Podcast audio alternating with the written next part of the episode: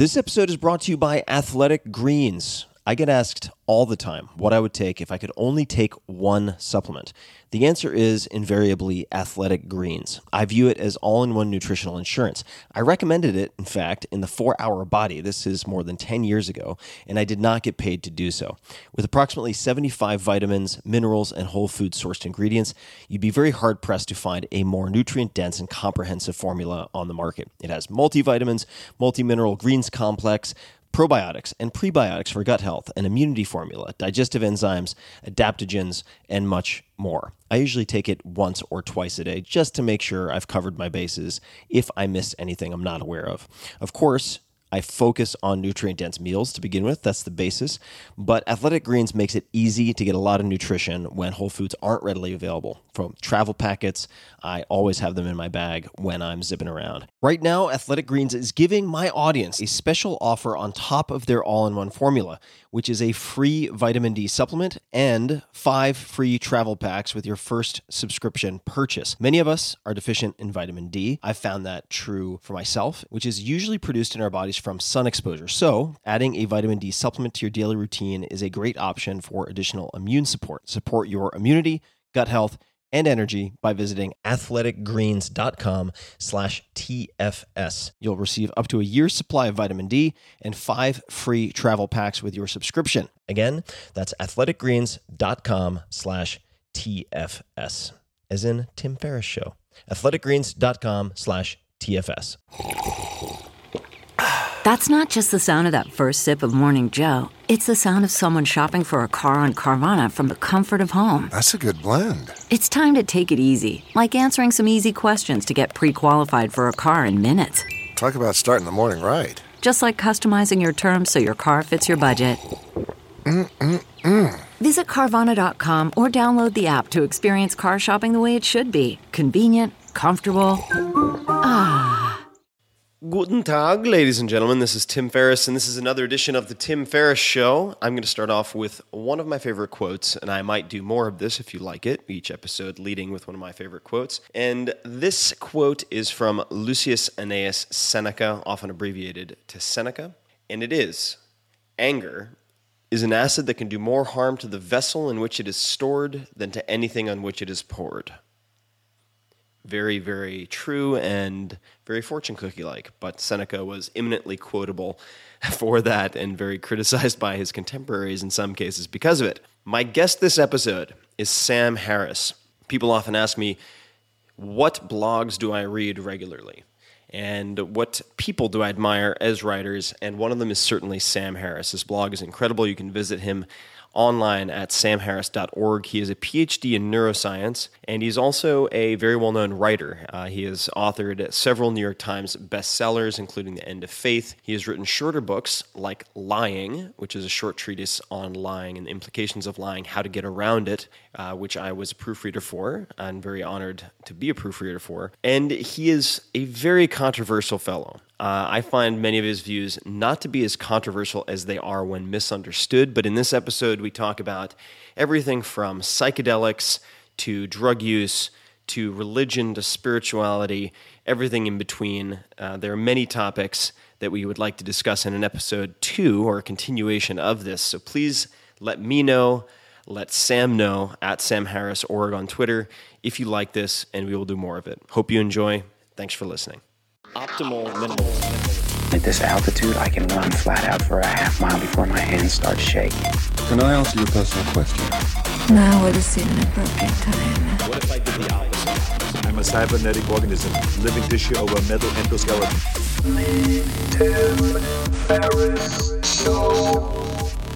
Sam Harris, my good man, thank you for coming on the show. I appreciate it. Thanks for having me. Yeah, Congratulations on the podcast. Thank you. Thank you very much. I was trying to turn back the clock and figure out how we first met or connected, and I couldn't figure it out. I was actually hoping that you could tell me. Do you recall offhand how that came to be? I, came to be? I, I, I think we met in a bathroom at the TED conference. oh my God, that's right. Yeah, it's one, one of those awkward moments where you both leave the urinal and then oh have to introduce God. each other. I totally forgotten yeah. about that. Yeah, yeah. that is uh, that's That is a memory. How did I forget that? That that's that makes me worry about my my, my sort of cognitive health. The But- decision whether you shake hands or not at that point is yeah, it uh, was it was extremely extremely awkward, yet at the same time exciting, which is which is not the appropriate emotion to have in the men's room, because I'd been a fan of your your work for so long, and I was at this extremely surreal semi celeb dinner where I was clearly not the celebrity in the same restaurant, and uh, the dessert. I remember this is part of the reason I could have been off were brownies that were loaded with all sorts of substances that uh, were not supplied by the restaurant itself. right. Um, so I well- missed that dinner. yeah, you're right. May have been the, the dinner you were meant to attend. Uh, well, let's let's. I'll try to get this train back on the on the rails. For those people who may not be familiar with your work, and of course, uh, I will provide a lot in the show notes, but. I'd love to know how you currently answer the question, what do you do? If you get that question at a cocktail party or elsewhere, what do you say? Is it writer or is it something else? Yeah, well, I'm most mostly a writer. I, my background is in neuroscience and philosophy, and and I still have a toe in the water of of doing research neuroscience. I'm doing a I'm collaborating on a uh, fMRI study with a friend at uh, USC right now, which is actually a follow up on, uh, on work I did uh, for my PhD on on belief formation.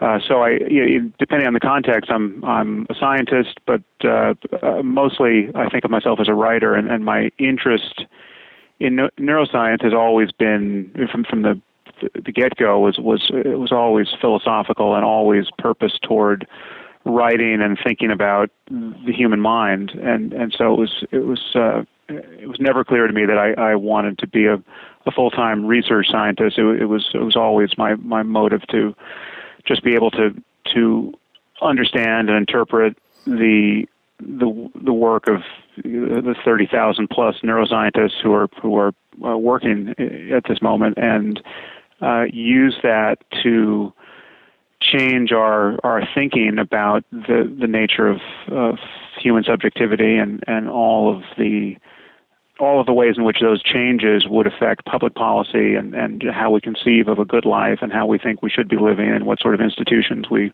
create, et cetera. So it's, it's certainly author first in terms of how I show up most of the time. And these are very big topics, of course, and very controversial in some cases. Uh, and we're going to touch on a lot in this conversation. We've had some great dinners. Uh, we'll, we'll talk about free will. We'll talk about spiritual experience, what that means, especially in the context of science. We'll talk about guns, which, like, just to add, you know, if, if you didn't have enough controversy already, uh, just to add that to the mix. Uh, but Let's talk about the fMRI. Uh, I've spent a little bit of time at the, the Sandler Neuroscience Lab in the last six months or so with uh, the, the Gazzaley team, the Adam Gazzaley team, looking at fMRI. What are you looking at in this current or upcoming study? What is the what's the subject? Well, the, the first work I did with fMRI, and this is, was part of my my And maybe you could explain to research. people what an fMRI is. Also, that that might be helpful. Yeah, well, it's it's the same scanner you go into to get an MRI, a, a structural scan of your any part of your body. So it's the, the scanner is the same, but then then there are pulse sequences uh, that allow you to track blood flow changes in the brain with this this same scanner. So you get an anatomical image that, of the sort you would you would get of your brain if they were looking for uh, for some evidence of brain injury or disease. Uh, but then you get a you can get a statistical map of of blood flow changes uh, in more or less real time, and blood flow changes uh, track to to a, a first approximation uh, neuron changes in neuronal firing. So so where neurons get more active, uh, that that re- that real estate calls for more blood, and there's a there's a bit of a, a time lag, but the this method of observing changes in neuronal activity in, in the in the brains of healthy thinking people uh, is is pretty well validated at this point, and it's it gives you a, a clearer picture of what's going on in the brain than a than a a similar me- method uh, of, of functional tracking like EEG that people are probably familiar with, where you're just getting electrical changes at the surface of the, the scalp. That doesn't that, that's very hard to use to localize the, the, the what's actually going on in inside the brain in various structures. So fMRI is fMRI and PET are really the, the best ways to to get a good local picture of, of changes in blood flow. And so I, I did, uh, for my PhD work at UCLA, I studied belief and disbelief and uncertainty and looked at, the, at what was different about a brain that believed a proposition like 2 plus 2 equals 4 uh, versus a, a, a brain that, that disbelieved a proposition like 2 plus 2 equals 5 and then compared both of those states to to just frank uncertainty. Uh, you know, whether you give someone a, an equation they can't solve, and they know they can't solve it, and they and they just don't know whether it's true or false. And I did that across many different domains of thinking. It wasn't just math; it was ethics. It was a, a person's autobiography. It was it was geography, and and uh, I think we had eight categories. And then we did a follow-up study where we looked at where we had selected the, our our subject pools to be atheists or devout Christians, and we looked at religious belief versus versus ordinary beliefs, and found that religious belief was very much like any belief. So to believe that you're sitting on a chair or that or that you're in San Francisco had something uh, important in common with the belief that Jesus was born of a virgin, uh, etc. Because you're uh, which which was really my hypothesis going in that we have this one mode of representing reality in our thoughts, and we do truth testing on those linguistic propositions, and and it, it requires very different kinds of, of processing to judge whether a mathematical statement is true versus an ethical statement, like you know, torturing kids is wrong. You know, obviously two plus two equals four. To parse that and to parse a statement about torture. Those are those are very different operations upstream uh, in the brain, but there's a, a kind of downstream area where they get accepted or rejected as true or false. And we found this to be in the ventromedial prefrontal cortex, kind of midline in, in the in the front of the brain. And so we we we did. So we're now doing, doing a follow up study on belief where we try to change people's beliefs in real time. Wow. And look and look at which is what it is to actually have your beliefs successfully changed and and what it is to fight those fight that evidence and argument and uh, and hold to your beliefs despite counter evidence. And so that we're in, in process on that. So you're looking at the sort of physiological markers of someone being persuaded or not persuaded. Yeah. And the resistance. Yeah, and we're do, and, and we're doing it with with beliefs that for which we would think they would have no real strong commitment and beliefs that we know they're going to hold to tenaciously. So just to look at at um, both sides of that. Have you, uh, and I would imagine you, you might have, but have you looked at the methods used to beat polygraphs and it's traditional, if you want to look at it that way, sort of lie detector tests? Yeah, well, eh, the, the problem with, with traditional lie detectors is that they just were that just were not valid science. I mean, they're mm-hmm. not based on they're not tracking deception. They're tracking anxiety in a sense, right. and and then physiological arousal in a very peripheral sense. They're not even. We're not talking about brain imaging. We're talking about whether somebody's palms are sweaty. Right. And so there there are you know, there are many tricks to beating traditional polygraphs, but the, the, the fundamental problem is that they just were going to be beaten by happenstance anyway. You're going to have truth tellers who were who were uh, found to be liars and, right. and, and liars who were found to be truth tellers just because the, the, the methodology isn't valid. And, and the National Science Foundation, uh, at some point, uh, about 10 years ago, I think, came out and just said this is this is phrenology. You know, this is not this is not science, and and not, no important decisions should turn on this.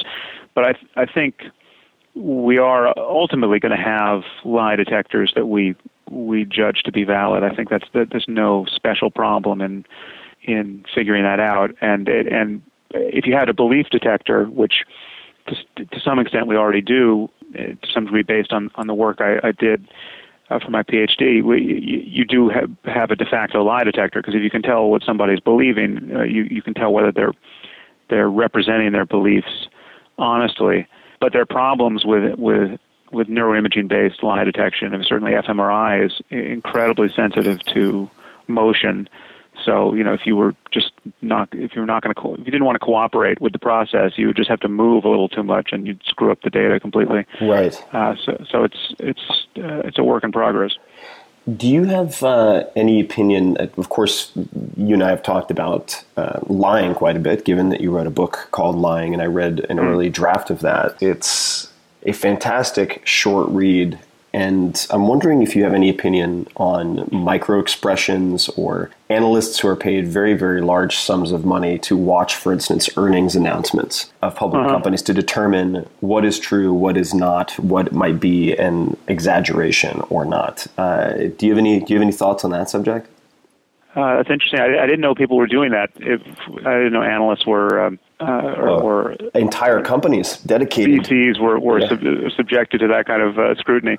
But um, uh, yeah, that's that's based on Paul Ekman's work on microexpressions, and mm-hmm. and it's all it's it's very interesting. I, I I don't know that anyone gets reliably good enough at it to be relied upon by others. I think I remember Paul Ekman was saying that the people who we think are, are good at detecting lies are, are basically at you know sixty percent or whatever, and, and most people are, are just a chance. And uh, I think there there are a few uh, exceptions, but in terms of what micro expressions can get you, uh, you know, I don't, I don't think I think we're going to do much better with technology, and and, and even even just facial recognition technology. I bet yeah. computers beat people now. I mean, I'm just that's just a hunch. I haven't actually followed that work, but if, if they're not beating people now, they're eventually going to going to beat people. I would expect. But what you really want more than the facial display of emotion is you is you want to understand the neurophysiology of deception and um, and just just propositional knowledge is what what someone knows and what they what they are representing and and when those two diverge. And we have that to some degree. So, so there's a graduate student in in the same lab I did my PhD work in who who just grabbed my data a, a couple years uh, after I acquired it and did a more sophisticated analysis on it a what was called a machine learning analysis where they could uh, look at the the single trial level. So, it, so what happens with fMRI work is that you you're looking at, at aggregated data, you know, many many trials and and mm-hmm. over many many people. Um, but if you have the right statistical tools, you can you can look at single single a single question and a single person and see. Uh, differentiate, uh, see whether you can differentiate belief from disbelief, for instance, and and uh, this this woman Pamela Douglas found that she with something like 95% accuracy could tell whether a subject believed or disbelieved a proposition in, in my paradigm. And, this, and my paradigm wasn't even set up to make this that particularly easy to do. But uh, you know that w- those machine learning techniques allow us to do that, and I think that's only going to get s- stronger that effect. And mm-hmm. at a certain point, we'll, we will we'll all know that we have mind reading machines in some basic sense. There may be ways to, to foil them, but it's it's just it's you know if you're thinking about a, a blue house, you know I say blue house, and you have to think about it.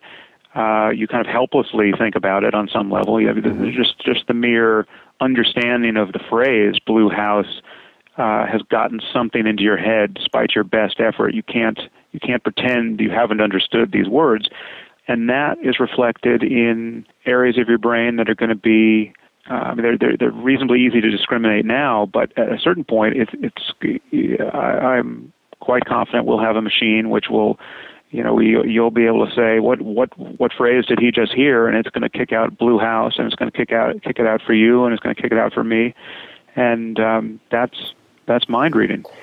That's amazing. That could have some incredible, just as a, as a language learning fanatic, that could have some incredible applications for communication, let alone mm uh, oh, thought, yeah. thought detection. Yeah. Let's. Uh, I want to take a step back. I, I, I, love talking about this stuff, but there's so many subject areas that the neuroscience touches upon, that the science or the scientific method t- touches upon.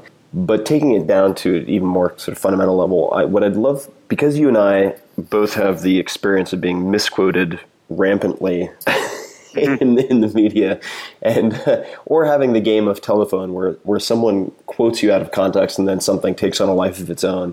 What what are the beliefs that you do hold that are the most controversial in just let's just say in the last several years uh, just just so just so people coming into this who may be familiar with reading about you secondhand or third hand can get a baseline on on some of the things that you believe that that are very hotly debated Right. So this is, across the board in all my work. We're not talking about neuroscience per se, right? No, this is this is across the Yeah. board.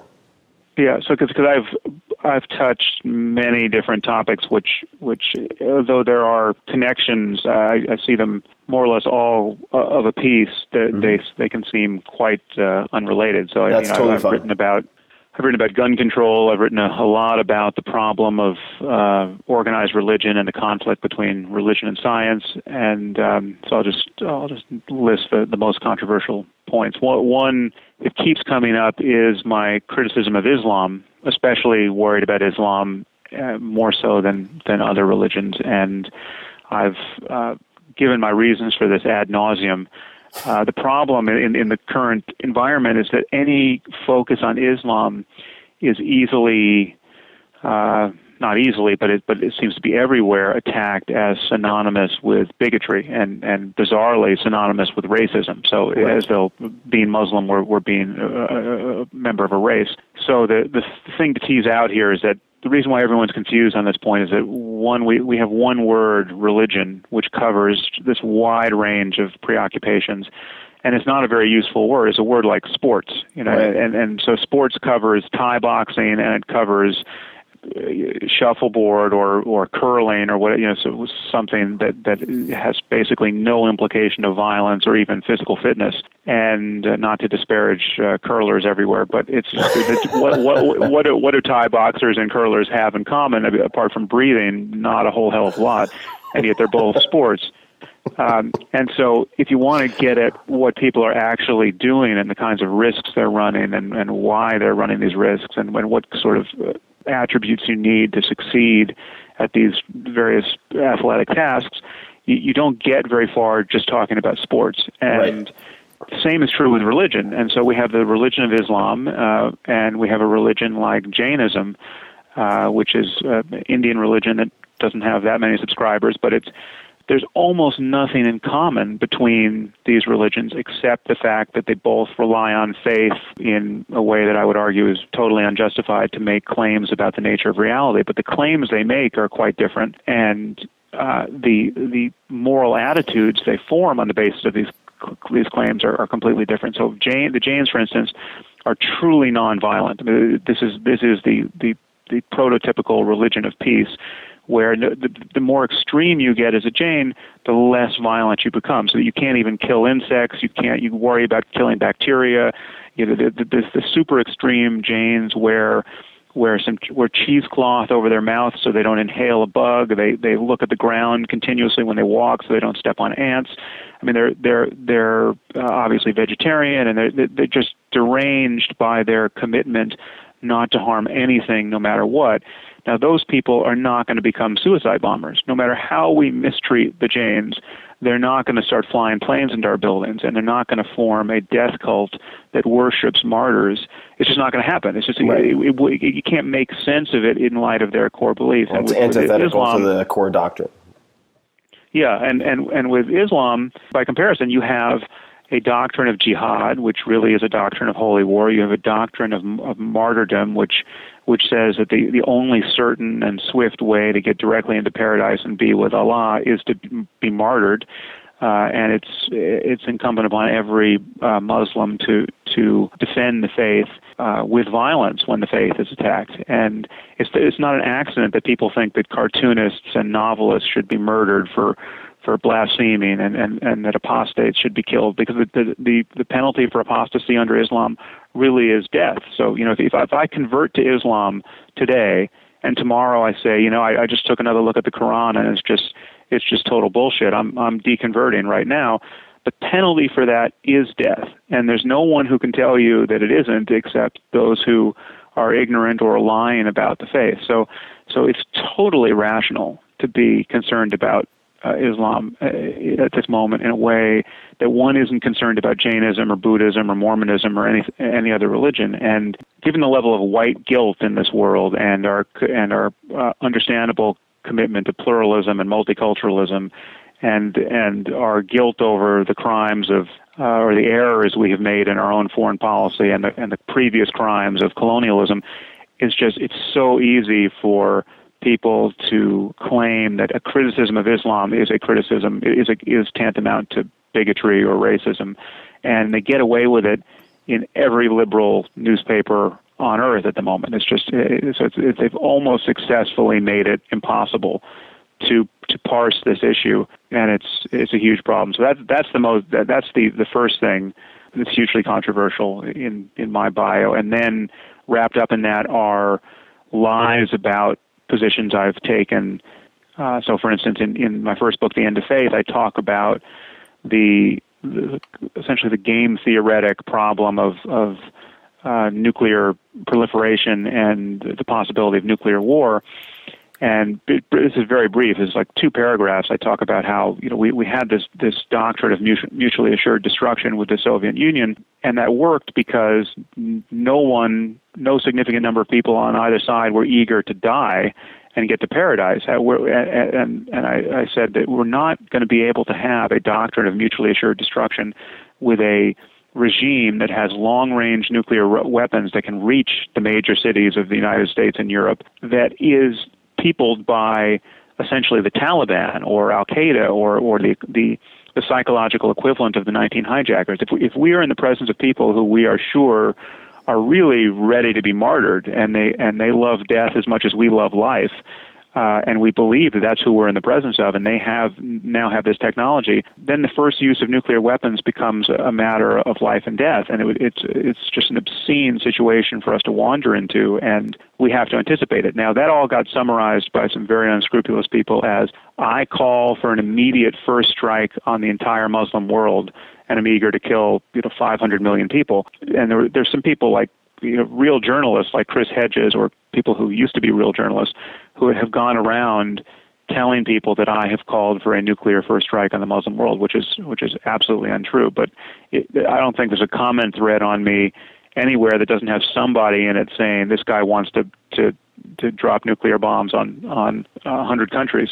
So in any, in any case, it, no, it's, are, it's it's it's frustrating in cases as someone who uh, feels that they know you and have, at least has spent time with you. I feel like one of your gifts is being able to, in in many cases, dispassionately and rationally judge the facts or the circumstances, and then come to conclusions that you might describe whether or not they are popular and this makes you a target. And obviously, you know, yeah. if, if, it bleeds, it leads type of journalism will lead to mischaracterization, which is really unfortunate. Uh, and I, and the, there there are many things that are sort of artfully omitted, like your. In, uh, this was this was something I heard in the the Joe Rogan podcast uh, episode that uh, I guess maybe one of several you've done, but your thoughts on Malala. So, I mean, I'd, uh-huh. I'd be curious to hear you just elaborate on that because it's so often sort of omitted uh, that, I mean, it, it, correct me if I'm wrong, but I mean, you, she was your pick for the Nobel Peace Prize. Am I, am I right in saying that? Or would have yeah, Oh, yeah. Yeah, yeah. She, she deserved it uh, more than almost anyone I could think of, but I think it's also a very good thing she didn't get it because her security concerns would be even worse as a result. It's just it's amazing, and these are things that people don't want to really reflect on. But when she was nominated for the Nobel Peace Prize, her popularity in Pakistan went way down, and the Taliban has kept uh, asserting that they were they're going to kill her, and she she would be even more of a target had she won it. But yeah, no, I said she she was the best thing to come out of the Muslim world in a thousand years. I, I think she's she is just an absolute hero and someone who should be deserves all of the, the celebration she's she's received. It's just this this is the thing that that reveals what's so crazy about this this whole Islamophobia meme. This idea that that criticism of Islam is tantamount to some kind of bigotry or an animus against Muslims as people. So every, everything I say about Islam is I'm saying about the doctrine of Islam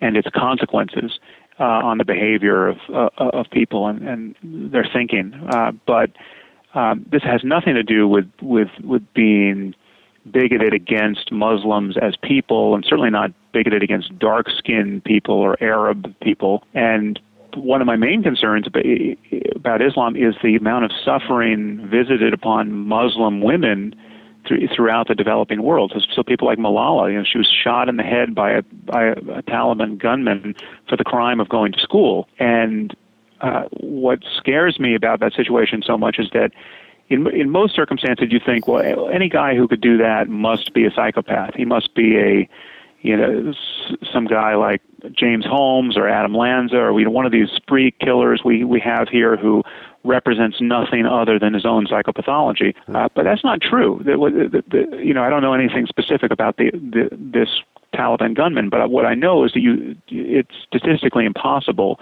that all jihadists are psychopaths, and we know enough about the biographies of of many of these men to know that these are not d- d- low functioning depressed, suicidal people who have nothing to live for. These are, uh, you know, functionally the quarterback of the football team decides to.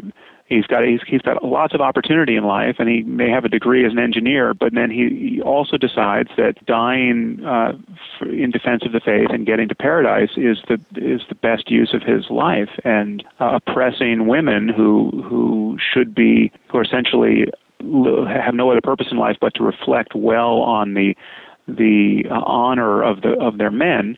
Uh, oppressing them is, is a totally rational thing to do uh, and and a necessary thing to do. And so, yeah, I think I think Malala uh, is a great uh, symbol uh, and deserves all the praise she's gotten. The reason why she is celebrated to the degree she is, however, apart from you know, her obvious virtues as a as a as a speaker and a person, is that she has not repudiated Islam. She's she is Muslim uh, and uh, and a believer, and you know still just a kid in in many respects. And but someone who's very much like her, who who is uh, often vilified uh, on the political left, is um, uh, my friend Ayaan Hirsi Ali, who's a Somali woman who's mm-hmm. who emigrated to uh, Holland, f- fleeing a forced marriage when she was 20 and very quickly learned Dutch and uh, got a degree in political science and became a member of the Dutch Parliament.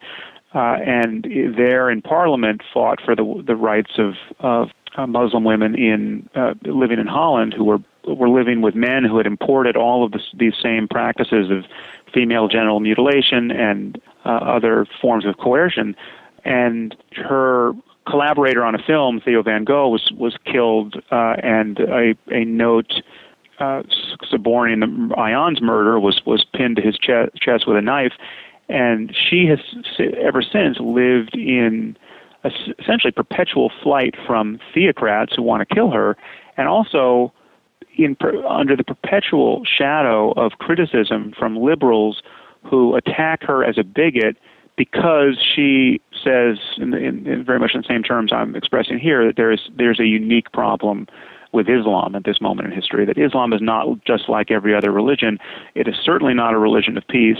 And all of the oppression we see of, of women in the Muslim world is not an accident. It actually has a very s- strong scriptural foundation for the crime of saying those things, I mean, as a woman who came from Somalia who suffered herself female genital mutilation and and has has been running from from bearded men who want to kill her, she still doesn't have the right to say that. In in uh, uh, you, you you might have noticed that she was just invited and then disinvited to at, by Brandeis University. She was given offered an honorary degree, and then there was protest by a handful of uh, Muslim organizations, uh, and they disinvited her and and and re- removed the honorary degree our liberal institutions are getting bullied by theocrats under the guise of political correctness and multiculturalism, and it's it's really uh, it's depressing. So if you if you take this, I mean, I've, I've observed this uh, particularly, for lack of a better description. I mean, sort of uh, the people who are most worried of being labeled racist themselves, sort of liberal white males, are the 1st mm-hmm. to dogpile on people uh, almost in a, in a new form of like McCarthyism to label others racist, which is sort of the the, the ultimate cop out in terms of character uh, assassination in, in, in a lot of ways. And what what is the if we take that behavior, which is becoming very very common, and then it then becomes this horrible sort of self perpetuating phenomenon where people are more and more disinclined to speak out against uh, things they, they think to be wrong for fear of being labeled a racist or whatnot.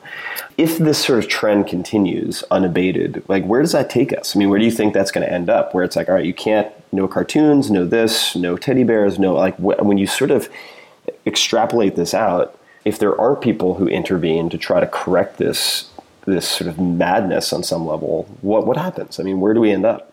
Well, to some degree, we've we've slid halfway there. I think. I think we have. Uh, and I argued this at, at one point on my blog uh, in a um, a piece. Um, I think the title was uh, "The Freedom to Offend an Imaginary God," which got a fair amount of play at, at some point when it came out. Something that happened in the news. I now forget what, and I wrote about it there. And the point I made is that we we actually have already forfeited our free speech on this topic voluntarily. I mean, we, we just we've just given it away with both hands. Uh, we, we t- technically still have free speech, uh, but just think about an example I gave in this this piece is you just think about the, the the play, the Book of Mormon, and imagine trying to stage a play, a similar play about Islam. I mean, what would have happened? So what happened with the Book of Mormon is that the Mormon Church wasn't happy with it, and the way they protested is they took out ads in playbill for the Mormon faith, right? Which is a, a totally cute, good-natured maneuver to to try to trumpet the, the virtues of their their religious bamboozlement in the context of its criticism in this in this play. But no one can seriously argue that we could stage that you know that Trey Parker and Matt Stone could have staged a play about Islam, and when when they when they when they put Muhammad on um, their cartoon South Park, they put him in a hidden in a bear suit. There was a bear. I don't know if you remember this, but there was a bear no. who was supposed to be Muhammad in a bear suit, uh, and even that had, guy had to get taken off the air because of the, the security concerns uh, raised at, at, at Comedy Central. So we have been successfully bullied into self censorship on this topic, uh, and uh, it, ha- it, has a huge cost. I mean, when those the Danish cartoons were published, there was not a magazine in the United States who would publish them except for one, the Free Inquiry, which is this this tiny atheist uh, magazine. Uh, and that even that was removed from the stands at every uh, board. I think it was Borders at the time uh, in in the country so and and television stations wouldn't show these cartoons. No one could see how benign these cartoons were because in all the controversy about them, we wouldn't show the cartoons to ourselves because uh, because we were uh, so afraid of the consequences. And yet, they were genuinely newsworthy because the, thing to have recognized about those cartoons is they, they were totally benign. I mean, these were the most boring uh, cartoons anyone's ever seen, and yet people were being killed in dozens of countries over them. There were literally riots and embassy burnings and um, and this and this we have this crazy double standard where we have politicians saying that no no no this has nothing to do with Islam. Islam is really a religion of peace. And yet, at the same politicians at the same moment are beefing up security on their embassies and closing embassies and taking heroic measures not to be the object of violence that they know is coming because of how fanatical millions upon millions of, of Muslims are in dozens, scores really, of countries. And this self censorship is not just happening in uh, the developing world or in Europe that, that arguably has a more radicalized Muslim population. It's happening in the States. And it's it's just a huge. I mean, so I, you know, I have security concerns. Uh, I don't, they're nothing like uh, someone like my, my friend Ayaan's or or uh, uh, Malala's, uh, but it, it's just people see what a hassle it is to deal with the consequences of, of making sense on this issue, and the hassle ranges from real security concerns where you, you you have to take steps, you know, not to get injured or killed, to just the, the hassle of, of, of being criticized as a racist by uh, people who haven't just haven't thought this thought this through, or people who are just cynically using uh, that angle to, to defame you. Got it. No, that makes sense. I um, I want to I want to shift gears just a little bit uh, because sure. they're all a lot of these are very interrelated. There's the sort of anti-religion it's a canon of work that you have, which you're well, very well known for. But um, and correct me if this quote is incorrect, but the, there, there's a quote here that is quote, "No- there's nothing irrational about seeking the states of mind that lie at the core of many religions. Compassion, awe, devotion, feelings of oneness are surely among the most valuable experiences a person can have, end quote. Assuming that's true, and you and I have, of course, talked about altered states and you've written about altered states, I'd love to just dig into that expression, or that quote rather, and look at the alternate approaches uh, that you've perhaps explored or researched related to achieving some of these valuable states. Yeah, yeah. So, so in the beginning of, of my career, as, as you point out, I, I spent a lot of time criticizing religion and it's criticizing it for its its obvious harms. And uh, but one of its one of its harms that's not so obvious is that it keeps us talking about this positive end of human experience, the, the self transcendence and and uh, uh, highly normative states of consciousness, uh, in first century or seventh century terms, and and most people, most of the time, think that you had the only way to capture quote spiritual experience and and one's interest in it and the ways in which one would would explore it is to to some degree indulge the the myth the myth intoxicated language of uh, the Iron Age. Uh, there's just no way to talk about it otherwise. Science hasn't given us the tools to talk about it. Secular culture doesn't give us the tools to talk about it, and so we're left talking about being Christians and Muslims and Jews and Buddhists, and and organize our lives around those those those really incompatible the, the incompatible truth claims and doctrines that, that you find in those religions. Uh, and people, very smart people who are secular in every other way, think that there's no there's no alternative to that. And so, one of my main interests now is in articulating an alternative because clearly there are extraordinary experiences that people have, and many of these experiences do lie at the core of of many of our religions. And so, you know, to take Jesus as an obvious example, and who who knows who Jesus actually was, and and you know what what is historically true in the in the New Testament. But let's just say, for argument's sake, that that he, there really was a guy who loved his neighbor as himself and had this extraordinarily charismatic effect on the people around him, and bore witness to this possibility of of a kind of radical self transcendence. Well, that clearly that whatever's true there is deeper than Christianity, and it's not it's it's not reducible to Christianity. In fact, Christianity has to be a distortion of that truth because, and we know this because Jesus isn't the only person who's had that experience. There's the, there's the Buddha and the you know, countless contemplatives through the ages have had can attest to this experience of uh, for lack of a better phrase, unconditional love, and that has some relationship to what I would call self-transcendence, which uh, which I think is even more important. Uh, and so there's there's this phenomenon that's clearly deeper than any of our uh, provincial ways of talking about it in the context of religion. Uh, and, so there's a, a deeper truth of, of human psychology and uh, the nature of consciousness, and and I think we need to explore it in terms that don't require that we lie to ourselves or to our children about the nature of reality, and that we don't indulge this divisive language of, of picking teams in the religious uh, in the con- in the contest among religions. Uh, so yeah, my my next book that's coming out in the fall is called uh, "Waking Up: A Guide to Spirituality Without Religion," and it's it's about the phenomenon of self transcendence and the ways in which people can explore it without believing anything on insufficient evidence. And, and one of the principal ways is is through various techniques of meditation, uh, mindfulness being the the uh, I think the most useful uh, uh, one to adopt first.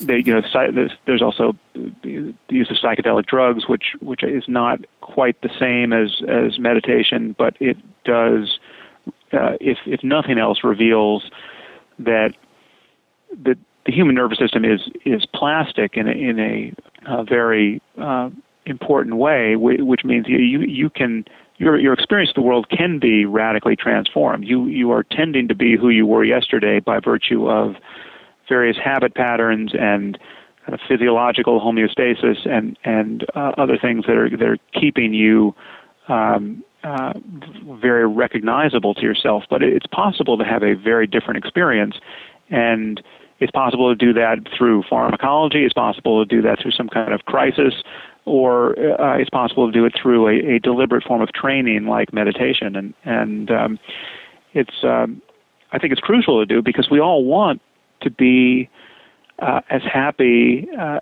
and as fulfilled and as free of pointless suffering as we can possibly be. And there's a all of our suffering and all of our unhappiness is a product of uh, how our minds are in every moment. And so, if there's a way to use the mind itself to uh, improve one's capacity for, for moment to moment well being, uh, which I'm convinced there is, then it, this should be potentially of interest to everybody. So, a couple of quick questions on all of those subjects. Uh, so, the first the first I'd like to touch on um, meditation. Uh, I think we can probably touch on this briefly. Is something we've discussed before. Uh, you, along with many other people uh, who are high performers in their respective fields, have recommended meditation. So I have been meditating, uh, partially in thanks to your influence uh, for some time now. Uh, is it is it safe to say that the meditation that you most frequently recommend to novices is vipassana meditation, or is that yeah. a dis- okay? Got it. Why, why is that? I mean, I've I've experimented with a number of different types of transcendental meditation, uh, vipassana, of course, and have taken a number of courses. Um, why that selection? Why that? Why, why well, that choice? Yeah, it, ha- it has a few uh, obvious strengths that um, are actually not shared by by any other technique I I know of. Uh, uh, the, the first is that it's it doesn't it needn't presuppose any belief about anything. I mean, you don't, you don't have to develop a fondness for the iconography of Buddhism. Uh, you don't have to care about the Buddha. You don't have to believe in rebirth or karma, or I mean, none of the doctrine of Buddhism need be adopted in order to get the practice off the ground, and and and never need be adopted if if uh, it never makes any sense, which much of it doesn't you don't have to become a Buddhist to do this, and you don't have to add anything strategically to your experience as a mechanism by which to meditate. So you're not adding a mantra, you're not visualizing something that isn't there. You don't have to look at a candle flame or or or do anything to your environment to to uh, by way of artifice to to create the, the circumstance of meditation. All you're doing is paying exquisitely close and and non-judgmental attention to whatever you're experiencing anyway. So, and and the, and the first technique you use to to be able to train that capacity is is to focus on your breath, which you always have with you, and and is just an easy object to to focus on. But you don't. It doesn't even have to be the breath. I mean, mindfulness is just that quality of mind which allows you to pay attention to sights and sounds and sensations and, and even thoughts themselves uh, without being lost in thought and without without grasping at what is pleasant and pushing what is unpleasant away. So just being wide open to the next sensory or emotional experience that comes uh, careening into consciousness. That that is mindfulness. And so there, it, in, in in some sense, it's not even a practice. It's just it is just the state of not being distracted mm-hmm. and being aware. And and you have to. You, it, it feels like a practice in the beginning because it's hard to do. We're so deeply conditioned to be lost in thought and to be having this conversation with ourselves from the moment we wake up to the moment we fall asleep. We're, we're just there's just chatter in the mind, and it's so captivating that we're not even aware of it. I mean, we're, we are essentially in a, a dream state, and it's, it's through it's through this veil of thought that we go about our day and, and perceive our our uh, environments. But we're just we're just talking to ourselves nonstop, and until you can break that spell and begin to notice thoughts themselves as objects of consciousness just arising and passing away, you can't even pay attention to your breath or to anything else with any kind of clarity. And so, it, initially, you have to develop some concentration and, and get mindfulness tuned up to so that you can you can pay attention. But once you can pay attention, it doesn't matter what you pay attention to. There's nothing in principle that is outside the meditation practice. There's nothing that's in principle a distraction. There's no, you don't you don't need a quiet environment. You can have loud construction noises going across the street, and that's just as good a circumstance for meditation as as anything else. And so that's that's the those are the main reasons why I think it's it's the in terms of being designed for export outside of Buddhist culture or religious culture generally, and and uh, becoming a tool for our intellectual lives in a secular scientific context, I think there's nothing nothing like it. What what resources so, would you suggest for someone who wants to try to educate themselves or dive in as a novice in terms of books, resources, websites uh, for for mindfulness and meditation?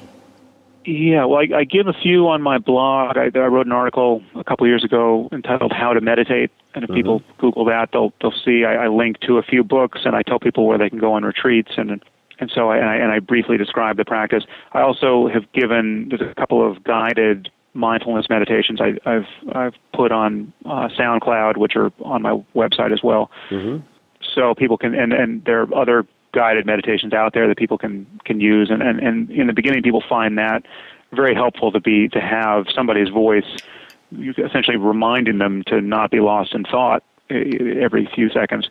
Uh, it, it's because what happens in the beginning for people and this this happened to me in in my practice uh, for at least a at least a year I think it was a year before I went on intensive retreat, silent retreat I was just you know sitting for an hour a day or so uh, just on my own. As, as I was 20 or so, and essentially I was just sitting cross-legged and thinking. You know, it, it's it's so hard to notice that you're lost in thought that but that by tendency you're just not going to notice it. And and so in the beginning people think they're meditating and they're really just lost in thought. And it wasn't until I did it my first 10 day Vipassana retreat where I, I, I broke through and, and connected with the practice in a way that uh, where I realized, wow, that was the, you know, all of that that has preceded this was really my thinking I was meditating and not meditating, and and there there are other other landmarks along my journey that are like that, where, where there was a was a shift where I realized, wow, this what I thought was happening really was not happening uh, as I thought it was, and that it's a very common experience. And, and and so in the beginning, using a guided meditation can help cut through the chatter in a way that that many people can't summon on their own related to cutting through the chatter, people ask me, well, let me take a sidestep, which is people ask me, what blogs do you read? And there really aren't many blogs that I read consistently, aside from a handful. Uh, and partially, I read your blog uh, and the posts you put up because they're like feature magazine articles in many cases. And there's one you wrote in 2011 called Drugs and the Meaning of Life. Um, and you've, mm. you've written about this subject before.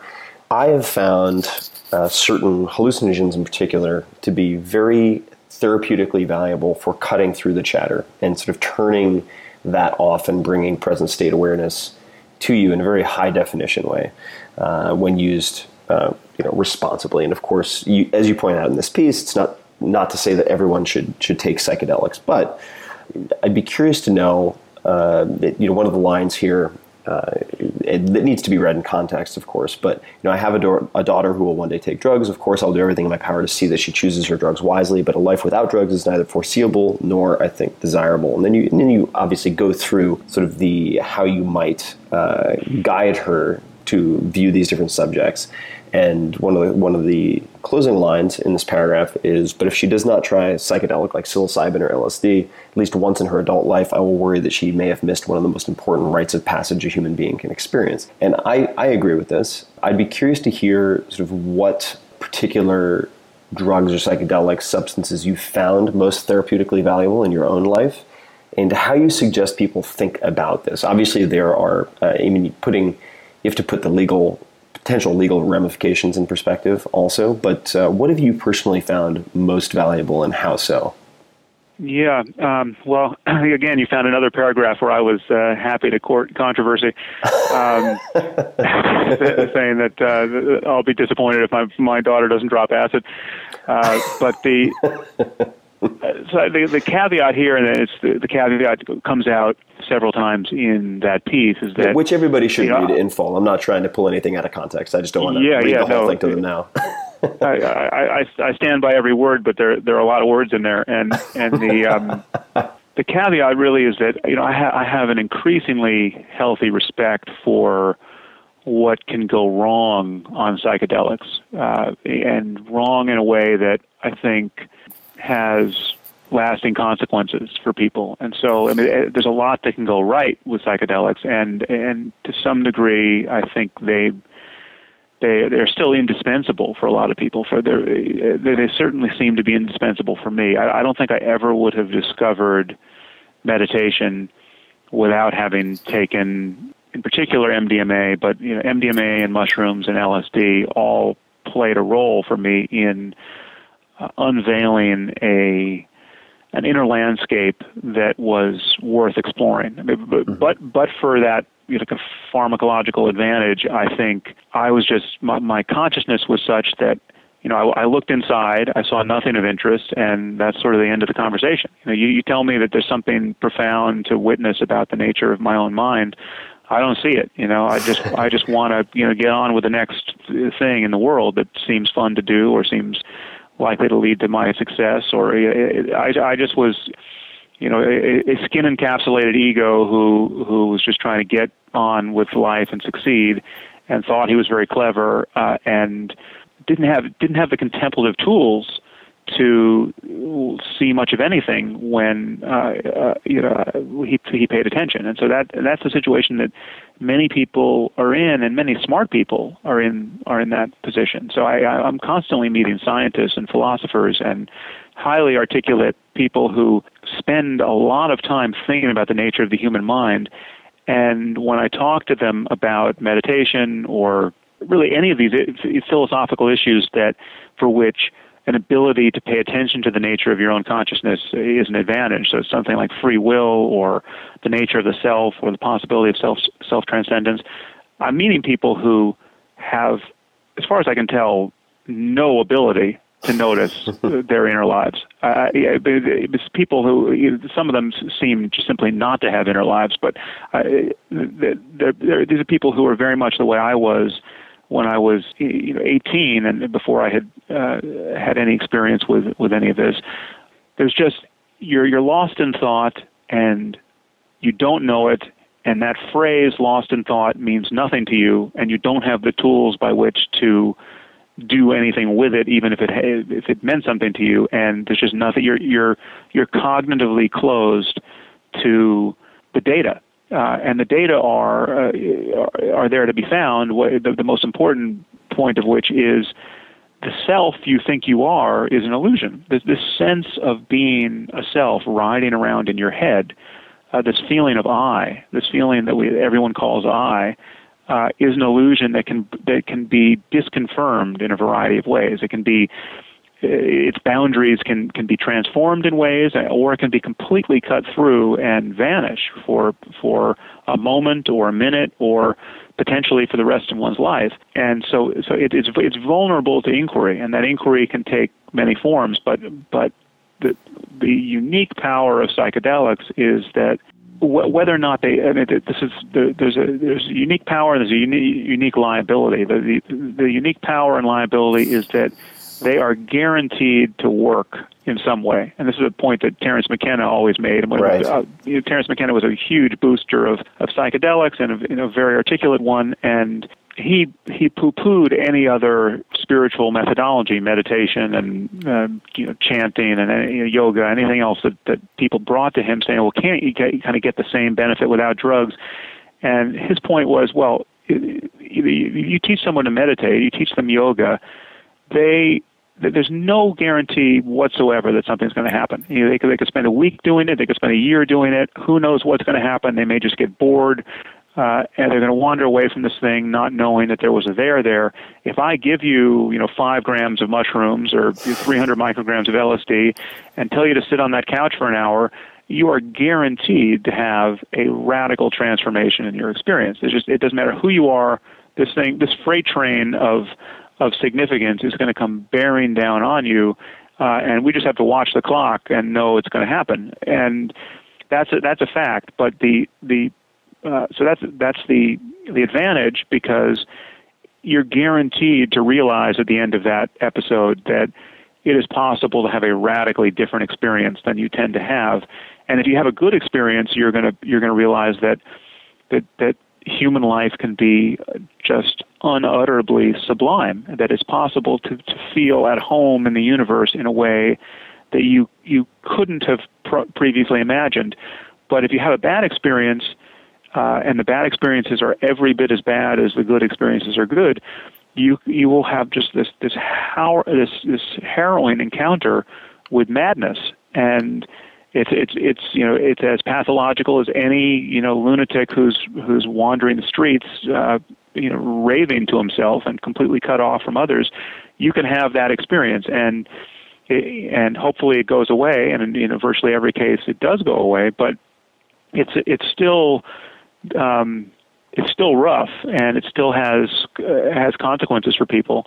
Um, some of the consequences are good. I happen to think that that that it it, it gives you a basis for compassion, uh, in particular for for you know people who are suffering mental illness that you couldn't otherwise have. But you know it's not an experience that I'm eager to have again. And so I, so I haven't uh, you know my healthy respect for the power of psychedelics has led me to not take many for many years, and it's been it's been years since I've taken anything, and my my use tapered off in my 20s when I when I got into meditation and was spending more time on retreat and feel, beginning to feel that I was getting kind of hitting the center of the bullseye with meditation in a way that I was certainly not guaranteed to with psychedelics. That I, I, I basically stopped using everything and and just practice meditation. But th- there's no question that I, I wouldn't have become sufficiently interested in meditation, but for the experiences I had on LSD and, and MDMA in particular. Have you had any experience with DMT or ayahuasca? I haven't. I haven't. I've always uh, DMT is, is the one thing now that would be tempting because I I haven't done it and it has such a, a short half life. Uh, you know, the whole trip is is you know, it's something like ten minutes long. Yeah, so if not shorter, yeah, of, five to ten minutes. Yeah, yeah, it would be tempting, but I have I haven't done it. And um, what about you? Is that have you done either? Uh, I have. Uh, I have tried DMT, which I believe is dimethyltryptamine, which is sometimes, if I'm not mistaken, referred to as the spirit molecule. Uh, it's, it's mm-hmm. become uh, an, an area of research, um, although you know, some of it might not qualify as, as what you would consider research. Uh, I'm very fascinated by DMT. I my experience with it was.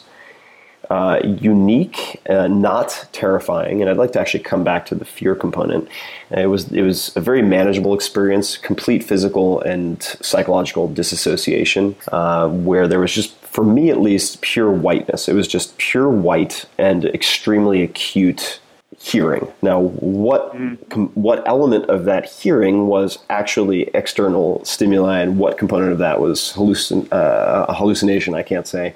Uh, it was a good experience. I don't feel compelled to repeat it, and I'm sure you've had those experiences. Ayahuasca, in the more extended sort of ceremonial context, uh, is something that I I do have plans to experience, and I'll report back when I have more to report. But I, I, found that at least for me, the form factor of the substance, of course, has an impact on your experience, and that can be related to the the ritual or the the, the process of consuming it. Uh, but it can also be uh, pharmacological in, in, so much as I drink yerba mate tea very often uh, and mm. became a huge fan while I lived in Argentina. But I don't typically consume, say, the cold, ready to drink yerba mates or the uh, pre-bagged yerba mate that you steep as you would a normal cup of, of tea. I, I really go, I go through the process of putting the the, the chippings, if you want to call them that, into the gourd with the sticks and everything, and I sip it over over a period of hours, and I feel like the the biochemical effect is very different from say mainlining it by chugging mm-hmm. 16 mm-hmm. ounces, and I felt like the DMT was the kind of crack cocaine version of uh, the ayahuasca experience, and so I, I've noticed for myself at least that a slightly longer period of time using say higher dose you know five to nine grams, and this is that's a, a very personal thing. Obviously, I'm not a doctor. Don't play one on the internet, but uh, as a as a reset with psilocybin has a, a huge persistent therapeutic effect for a period mm-hmm. of months in some cases. And yeah. uh, I'm hoping to get that from ayahuasca in a way that I did not with the five to 10 minute DMT experience. Uh, right. So, so, that's that's where I currently stand. But I'd be curious to know if you have any opinions on how someone can decrease the likelihood of having a horrifying, negatively life impacting experience with hallucinogens. And I mean, I've been of the thought for a while now that lucid dreaming could provide some degree of rehearsal and practice with separating reality from irreality. Uh, or sort of objective truth from that which you're creating in your own mind to give you a slightly greater degree of comfort when you go into a psychedelic state. Whether or not that's true is is of course up to debate. But uh, do you have any thoughts on on on what characterizes the people aside from some type of latent psychosis or you know split personality disorder? You know, what what can someone do or what should they do prior to a psychedelic experience to minimize the likelihood of having a hugely negative experience? It's something I really don't have a an answer for that I'm confident in. I I, I would I'm, I would just be parroting the the standard advice about set and setting, and you know your your mental set going in, and the, and your physical setting, and your your, your social setting are, are obviously do a lot to set the trajectory of any experience. But it's it there's a lot of of uh, uncertainty in there, and I you know I've I've had experiences where my set and setting seemed perfect, and I just got catapulted into hell for reasons that that I, I, I never understood, and there's right. there's no way to go back and understand them. So it, it's and I've had uh, I've had absolutely blissful experiences uh, under uh, conditions that were more or less identical. Uh, what what I did find though is that once I started having negative experiences, I continued to to have them. So right. it's like the, the the door to hell had been left ajar. Uh, whereas previously it just hadn't existed. I mean, I, I, I distinctly recall what it was like to hear about bad trips on LSD and to have no idea what that could possibly mean. I had I had done LSD maybe seven or ten times at that point, and um, this is again in my, my early 20s. I, I, and I, I, I approached this, you know, very. I was a very committed, you know, serious, uh, you know, psychonaut in in you know someone who's who's really like doing this not not recreationally, but really doing it to to discover something about the nature of my own mind and to and to uh, get free of of uh, suffering that that uh, I couldn't really see otherwise getting free of. And and and so I, you know, at one point I was taking acid I think once a month. I was at an undergraduate at Stanford and was you know on the side basically reinventing the 60s for myself, uh, and you know reading reading about Eastern philosophy and and I had just started learning to meditate. I hadn't yet gone on my first my first extended retreat, and I was taking you know I used an isolation tank once, and I, you know, I, I was I was really trying to, and I had virtually no guidance apart from books, and I was just trying to to explore all of this. And I would say for my first 10 trips on LSD, there was not even the, the, the subtlest intimation of uh, the possibility of feeling bad on this drug. I mean, it was just, I just got launched into an experience of the, just the most diaphanous and gorgeous profundity where you just you know the the, the, the world was it was just this sh- this shimmering reality bathed in energy, and I was a part of that energy, and and you know all of the the, the language of of um, traditional mysticism made sense. Uh, in a good way, uh, without any of the the dark night of the soul uh, stuff coming in, and but then you know, the first time, so so so that so so just you picture it going into each subsequent trip you would think, well, now now my set and setting have to be perfect because my, my expectation is that I'm going to just recapitulate this this perfectly sublime and happy experience. I'm taking the same batch of LSD. I've I've I've now got this down to a science in terms of where I want to be and who I want to be with while I do this, and you know so i'm in i'm in you know beautiful nature you know i'm in muir woods or i'm I, i'm just alone in my apartment uh, you know listening to good music or or whatever it is but i'm safe and there's nothing sketchy that's going to going to set me off. Uh and i've never had a bad trip but you know there was there was some first trip that went uh haywire and then subsequently no matter how good the highs were in in my my subsequent trips that there was always something where I saw wow that was it could have just gone sideways there, uh, or did go sideways for some period of time, and then then it just the, the costs began began to seem uh, potentially too high for me, and the upside I, I felt like I'd already gotten the benefit of of essentially having advertised to uh, this possibility of being much wiser and, and, and happier than I tend to be. And so then I just decided I would I would go at it w- through another door of um, meditation. Uh, but I, you know, like you, I, I felt that the half life of the of the positive effect of these good experiences was on the order of, of weeks and months. But I but I also felt that the, the half life of the negative effects Hmm. was just as long. So I you know I, I would have I had a bad trip, you know, one bad trip, and I felt you know three months later I was still dealing with the the neurophysiological consequences of that and the the interpersonal consequences. Was that LSD so- or what was the substance? uh, yeah, that was LSD. Yeah, it, it just it, it so it seemed like it really seemed like a crapshoot. It just seemed like you're going to spin the wheel and see about see whether you're going to be uh, a saint or a madman uh, for the next ten hours, and and and you know the, you know obviously you had a preference for for which it would be, but not much control over which it would be. And the the other issue for me with psychedelics is that what now I consider to be the crucial insight uh, that that is the, the the center of the bullseye for w- what I would call a a, a spirituality that is uh, coincident with with a, a 21st century psychology and, and, and secular science. The, the the center of the bullseye insight is comes to this point of the nature of the self and whether or not it's an illusion and whether one can cut through that illusion at will. You know, you know, if when you look for yourself, you fail to find it in a way that is that is clear and compelling and frees you from from the tyranny of your own thoughts and and and the suffering you you were experiencing a moment ago. That that's the that's the center of the bullseye for me, and the the ability to do that is is is available through the the practice of meditation, and psychedelics don't don't address that issue in a precise way. I mean, you, you can you can be you can be hurled past any self problem on the Right. right drug and, and experience you know kind of this glorious freedom from self.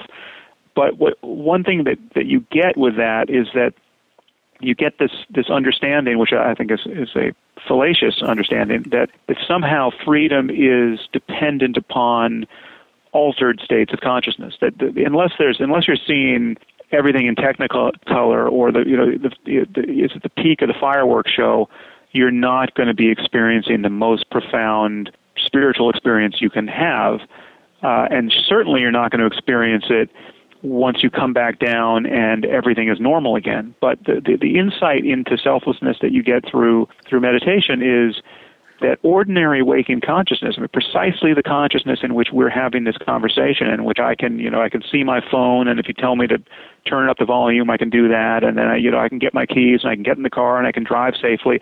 Which ordinary consciousness is already completely free of self, and that can be recognized. The place you want to be able to run that experiment is in ordinary waking consciousness. You don't need to be you know, experiencing synesthesia for the first time on ayahuasca, uh, and you know, seeing, you know, uh, you know, as Terence McKenna often describes, seeing people's meaning, you know, visually uh, beheld, and, and have a complete transformation of your, you know, sensory apparatus in order to experience the loss of the, the relevant loss of self, and so that's that's that's the, the other reason why I'm more focused on meditation than than psychedelics at the moment. Well, that that is a topic I would love to expand upon, maybe in a round two. I always enjoy our conversations. I want to let you uh, get back to everything that you need to get back to. Uh, what I'd encourage everyone to do is read Sam's material directly. Uh, listen to some of the debates or watch some of the debates. Go to samharris.org. The post that I referenced earlier, "Drugs and the Meaning of Life," uh, is is is one of many uh, different articles that I, that I would suggest checking out. Another one is "The Riddle of the Gun," which maybe we'll uh, get get into next time we chat. But this is always fun for me, Sam. We need to hang out more. Uh, and Yeah, yeah, likewise. and uh, let's uh, let's have a round two sometime. No, no huge rush, Yeah. but uh, it'd be it'd be fun to, to grab a glass of wine sometime in the near future as well. That'd, that'd be great. I look forward to it. All right, Sam. Well, thank you very much, and I will I'll talk to you soon. Yeah, take care, bro. Okay, bye bye.